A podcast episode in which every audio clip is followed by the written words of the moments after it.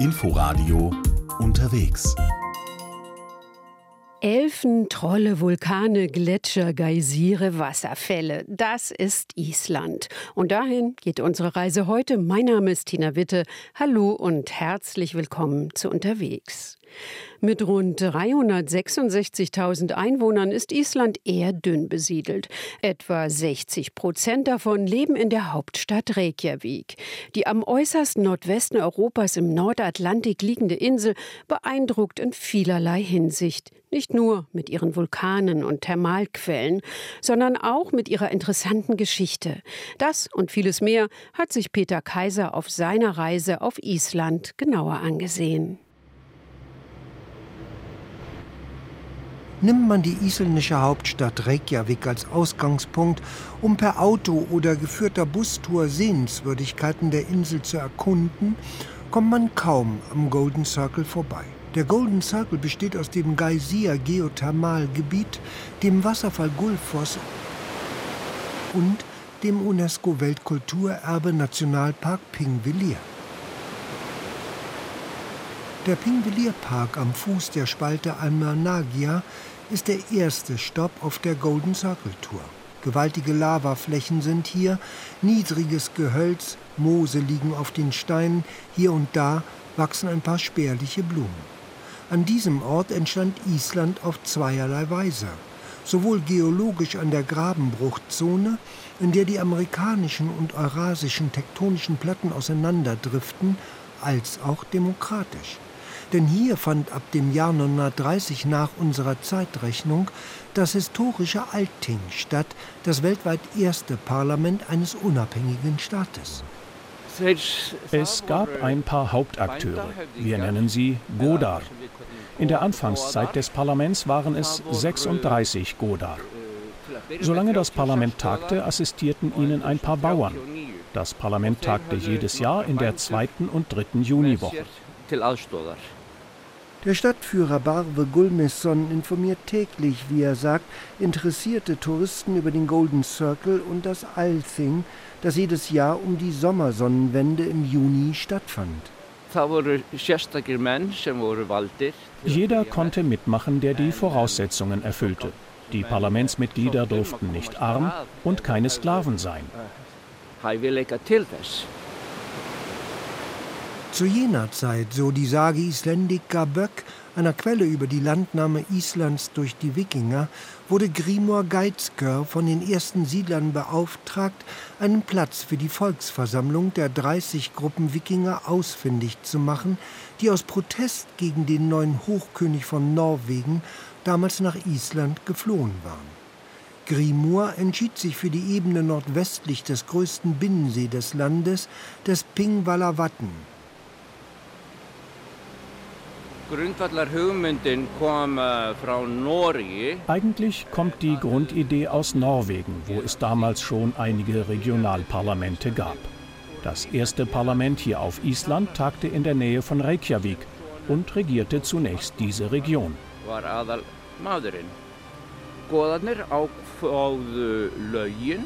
Sie beschlossen die isländischen Regeln und Rechte, aber das Althing war auch ein großer Markt. Wenn die Leute konnten, kamen sie hier zusammen und hatten eine gute Zeit miteinander.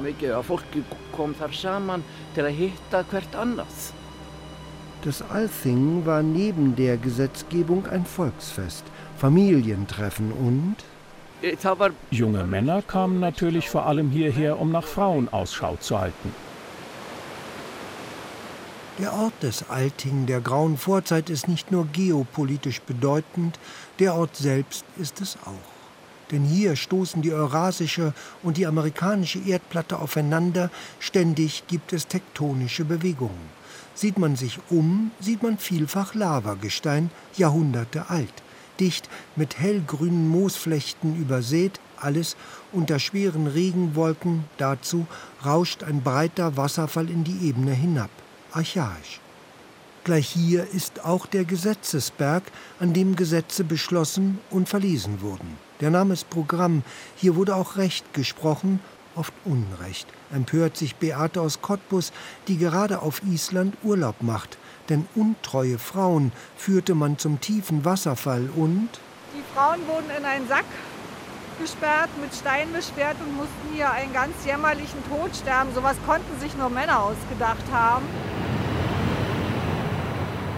Im Jahr 1800 wurde das Alting an diesem Ort aufgelöst. Knapp 50 Jahre lang waren seine Funktionen eingestellt. Im Jahr 1844 konstituierte es sich neu in Reykjavik am Stadtsee Tjörnen. Bis heute funktioniert es. Nicht immer zur Freude der isländischen Politiker, denn die Isländer in der Hauptstadt Reykjavik reden mit. Wir kommen hier auch jeden Samstag zusammen, um gegen das zu protestieren, womit wir nicht einverstanden sind. Manchmal sind das am Samstag mehr als 2000 Leute.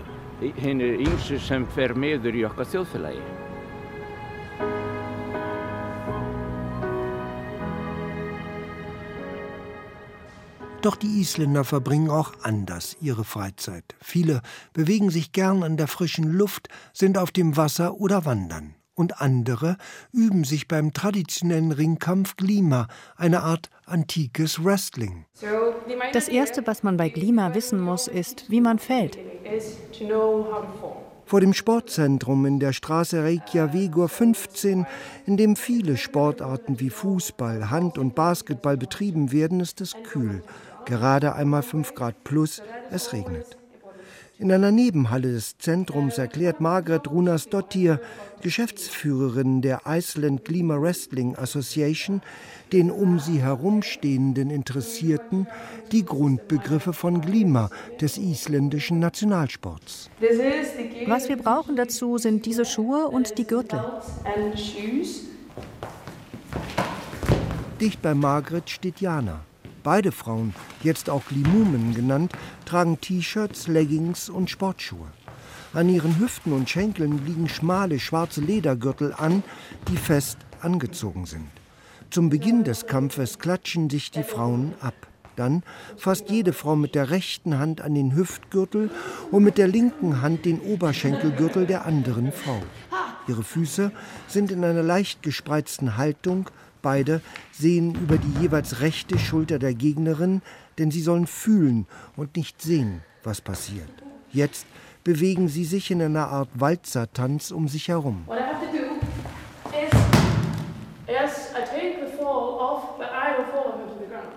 Glima ist ein Sport zur Erholung und körperlichen Ertüchtigung und nicht, wie manchmal gesagt wird, eine wilde Rauferei. Die isländische Variante des Freistilringens, sagt Reinier Oskarsson, der zu Glima seit vielen Jahren forscht, geht auf die ersten Siedler in Island zurück. Die deutsche Übersetzung für Glima wäre etwa aufglimmen, flackern oder flimmern. In den Anfängen heißt es, habe der Sport eher einen religiösen Hintergrund gehabt. Das ist svolítið flókið spurning. Í upphaflega á es hatte einen religiösen Ton, ja. In der Siedlungszeit war es der Sport von Thor. Dann kam die Christianisierung und in Island waren es tatsächlich die christlichen Priester, die die Leute ermuntert haben, Glima zu lernen. Sie praktizierten Glima in der Kirche und die Priester waren sogar manchmal die besten Glima-Kämpfer rundherum. Glima unterscheidet sich insgesamt in vier wesentlichen Punkten von anderen Arten des Ringens wie Sumo oder etwa Wrestling. So müssen die Gegner immer aufrecht stehen, sich ständig umkreisen und es ist verboten, auf den Gegner zu fallen oder ihn niederzustoßen. Der vierte Punkt ist, die Gegner müssen sich immer über die Schulter schauen, denn Glima ist nicht sehen, sondern fühlen und man darf nicht in die gegenüberliegende Position gehen. Man muss seinen Gegner an den Hacken attackieren. Und wenn er fällt, darf man selbst nicht über ihm zu Boden gehen. Man soll ihn einfach fallen lassen, soll nicht blocken oder über den Boden ziehen. Freundlich bleiben, sanft. Darum ist es ein Gentlemansport svona, já, herramannsíþrótt oft sagt.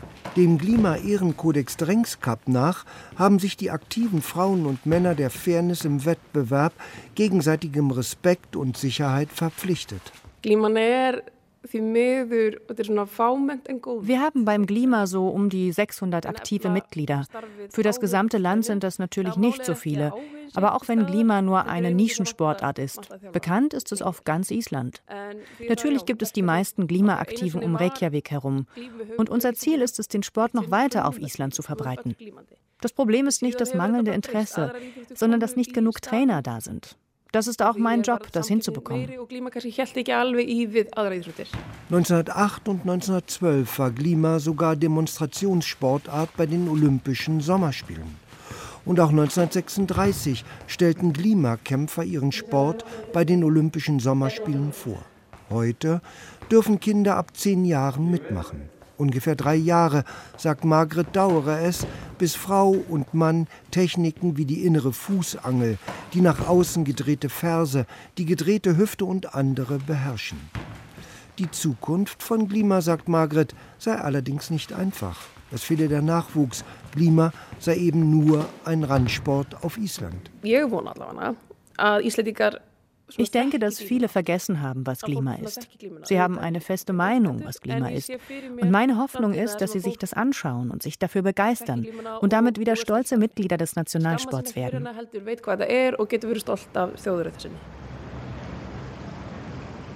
Ungefähr eine halbe Autostunde von der Sporthalle entfernt befindet sich der Park Hellisgerdi in Hafnarfjörður nahe Reykjavik.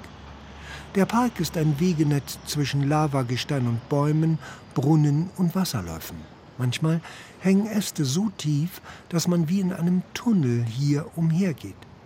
Am frühen Nachmittag schwindet schon das Licht und es ist leicht, sich dann vorzustellen, dass hier auch andere Wesen leben könnten. Etwa das verborgene Volk der Elfen und Trolle. Silja glaubt an sie und zeigt jedem, der es will, die Wohnorte der Elfen und Trolle. Die meisten Isländer glauben an Elfen. Aber selbst die wenigen, die nicht an sie glauben, würden nichts tun, was Elfen verletzt oder direkt gegen sie geht. Denn sie wissen durch die Geschichten, die wir seit vielen Jahrhunderten erzählen, dass Schlechtes über sie kommen kann oder über ihre Plätze.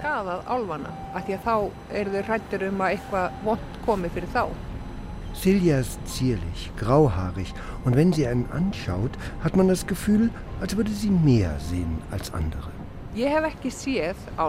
Ich habe keine Elfen bisher gesehen, aber ich fühle sie. Ich kann ihre Energie um mich herum fühlen. Und im magischen Park von Hafnarfjörður kann ich manchmal ihre Präsenz spüren. Es ist oft schwierig, ob hier in diesem Park oder außerhalb von ihm. Aber ja, ich fühle ihre Präsenz.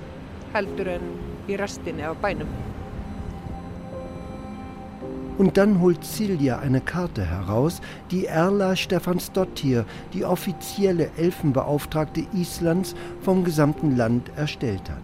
Erla ist 2015 gestorben und Silja ist ihre Nachfolgerin. Die Karten zeigen genau, wo Elfen und Trolle hier in der Region wohnen. Auf die Frage, woher das verborgene Volk, das Huldu-Volk genannt wird, kommt, lehnt sich Silja im bequemen Stuhl zurück und sagt: Sko upphaf Alvana er renni þannig, Alvarnir eru börn Guðs. Das ist die Geschichte über die Herkunft der Elfen, wie sie wurden, was sie sind, denn sie sind ja auch Kinder Gottes. Es geschah also im Garten Eden bei Adam und Eva. Sie hatten Kinder und Gott beschloss sie eines Tages zu besuchen, denn er wollte Evas Kinder sehen. Als er kam, war Eva noch nicht mit dem Waschen aller Kinder fertig und sie beschloss, die schmutzigen Kinder vor Gott zu verstecken. Und Gott kam an und er fragte, Eva, sind das alle deine Kinder? Ja, alle sind meine Kinder, antwortete Eva. Bist du sicher? fragte Gott. Ja, das sind alles meine Kinder. Ja, þetta eru öll börnum mín, en auðvitað vissi Guð að þetta var ekki satt. Natürlich sagt Silja ernst und schaut mich wieder durchdringend an, wusste Gott, dass Eva ihn anlog. Und er sagte zu Eva, was vor mir versteckt wird, wird bis zum Ende der Tage versteckt bleiben. Darum leben die versteckten Kinder in den Felsen und Hügeln auf dem Land. Und sie essen buntes Essen und tragen bunte Kleider. Sie sind nicht für uns sichtbar, denn sie leben in einer anderen Dimension.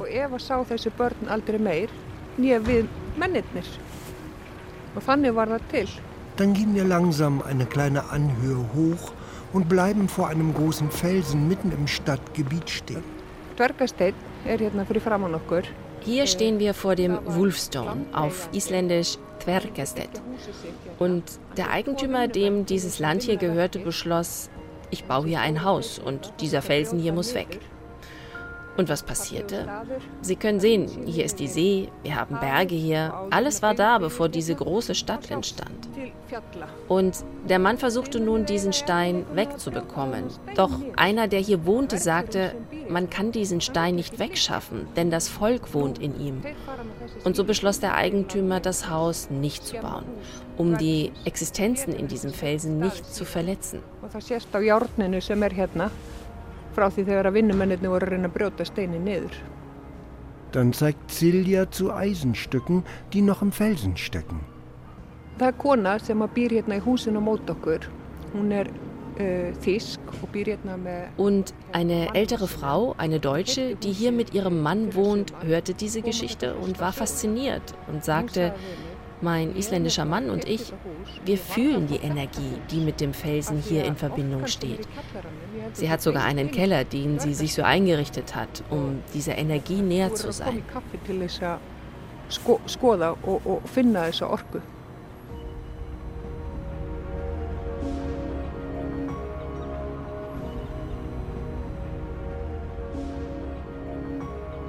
Energie ist ein gutes Stichwort nicht nur die magische Energie der Elfen und Trolle, sondern auch die Energie, die dieses faszinierende Land sowieso hat, im Untergrund die Geothermalenergie. Geht man durch einen der Geothermalparks auf Island, bekommt man ein Gefühl für die Kraft, die im Untergrund brodelt und zischt.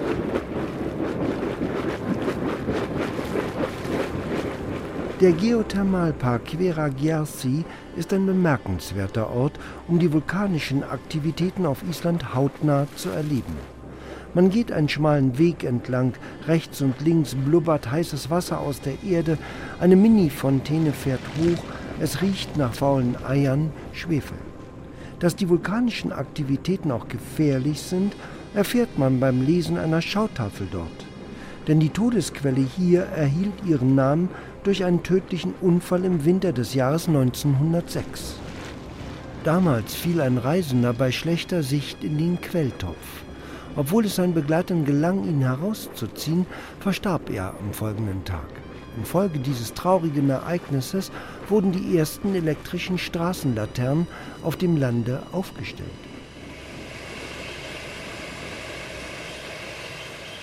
Viele Straßenlaternen auf ganz Island folgten. Strom ist billig auf der Insel eigentlich umsonst. Die 31 aktiven Vulkansysteme hier treiben mit ihrer geothermischen Energie Turbinen an, nicht nur für Straßenlaternen, sondern für den allgemeinen täglichen Gebrauch der Bewohner und 90 Prozent aller unserer Häuser werden mit Geothermalenergie beheizt. Der Rest mit elektrischer Energie, die per Geothermalenergie und Wasserkraft erzeugt wird. Bjarni Richter ist Projektmanager bei ISOR, Iceland Geosurvey.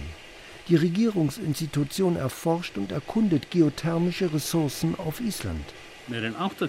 Mehr als 80 Prozent von Islands Energiebedarf werden aus erneuerbaren und ökologischen Energiequellen genutzt, also Geothermal und Wasserkraft. Den Rest erzeugen Kraftwerke und zwar hauptsächlich für den Transportsektor und die Fischerei. Aber auch dort ist gerade alles im Wandel aufgrund der rasanten Entwicklung von elektrischen Autos und synthetischen Kraftstoffen.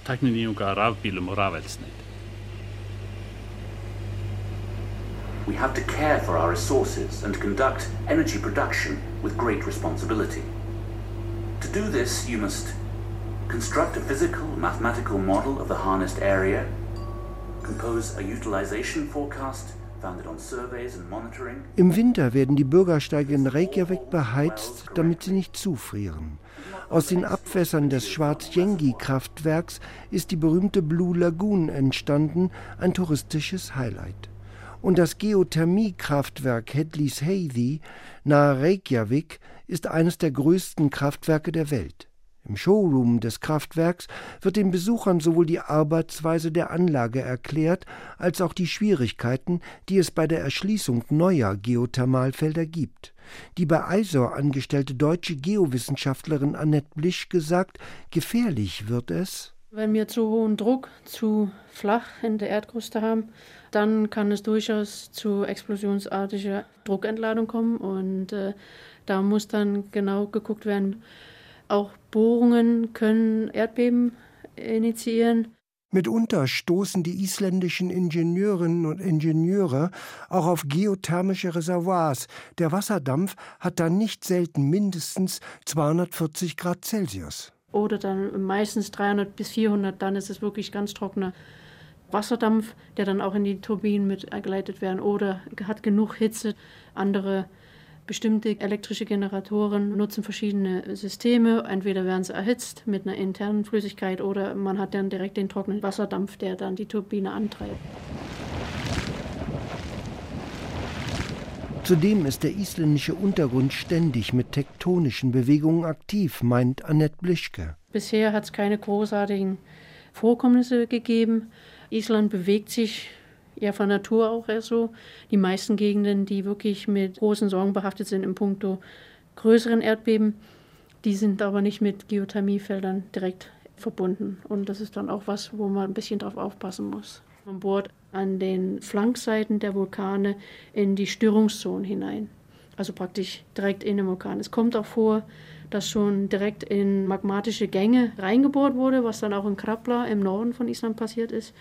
Ja, und da muss man natürlich schon aufpassen, dass da nichts passiert. Man will ja keinen künstlichen Vulkanausbruch provozieren. Doch Erdbeben gibt es ständig auf Island, betont die Geowissenschaftlerin. Größere Erdbeben wird dann ab fünf vielleicht angesehen, aber wenn es dann sechs ist, das ist dann schon wirklich extrem. Das heißt, die Erde bewegt sich ständig, also werden diese Anspannungen in der Erdkruste auch ständig abgebaut. Das meiste, was jetzt an der Bewegung die Geothermiefelder zum Beispiel beeinflussen kann, dass dann praktisch die ganzen Untergrundstörungen, dass sich da was bewegt und dass man dann wieder von vorne anfangen muss, dass sich wo was schließt und woanders tut sich dann wieder was auf. Natürlich Vulkanausbrüche im Norden von Island, das Kraplerfeld, da waren in den 70er Jahren, 80er Jahren, das nannten sich die Krapler Fires, also die Kraplerfeuer. Und da war praktisch der Lavastrom fast bis an das Generatorhaus ran. Also das war dann schon wirklich ganz nah dran. Also das ist so da eher das Risiko. Nicht so viel die Bewegung, es wird auch so gebaut, dass das die Erdstöße aushält. Die Erschließung neuer Geothermiefelder ist wichtig, denn etwa beim Kraftwerk Hedlith Heidi wurde vor knapp zehn Jahren ein fortschreitender Produktionsabfall festgestellt. Die unterirdischen Dampfreservoirs waren erschöpft. Wir haben 31 Prozent Geothermieenergie, Strom, dann haben wir praktisch fast 68 Prozent Wasserkraft. Ein ganz kleiner Teil ist wirklich nur von Stromgeneratoren. Ja. Das ist dann in Gegenden, wo da wirklich überhaupt kein Anschluss ist. Im Grunde genommen kann man sagen, das ist fast nur grüne Energie. Es wird immer mehr darüber auch nachgedacht, Windenergie mehr aufzubauen, weil Island hat unglaublich viel Wind. Bisher war es einfach nicht nötig. Also man hatte diesen Luxus, dass man da gar nicht so groß hätte reinschauen müssen. Im Moment ist bloß die Überlegung, dass Geothermiekraftwerke, Wasserkraftwerke haben auch einen ziemlichen Einfluss auf die Umwelt. Also bestimmte Gegenden müssen dann beiseite gesetzt werden. Okay, hier machen wir dann praktisch ein Kraftwerk hin. Eine Windturbine haben dann praktisch an bestimmten Stellen, hat dann vielleicht nicht so diesen Einfluss auf die Gebiete, wo man das dann aufbaut. Es wurden auch Tidenhub-Kraftwerke, da sind einige Gegenden in Island, die wären da dazu auch ganz gut geeignet.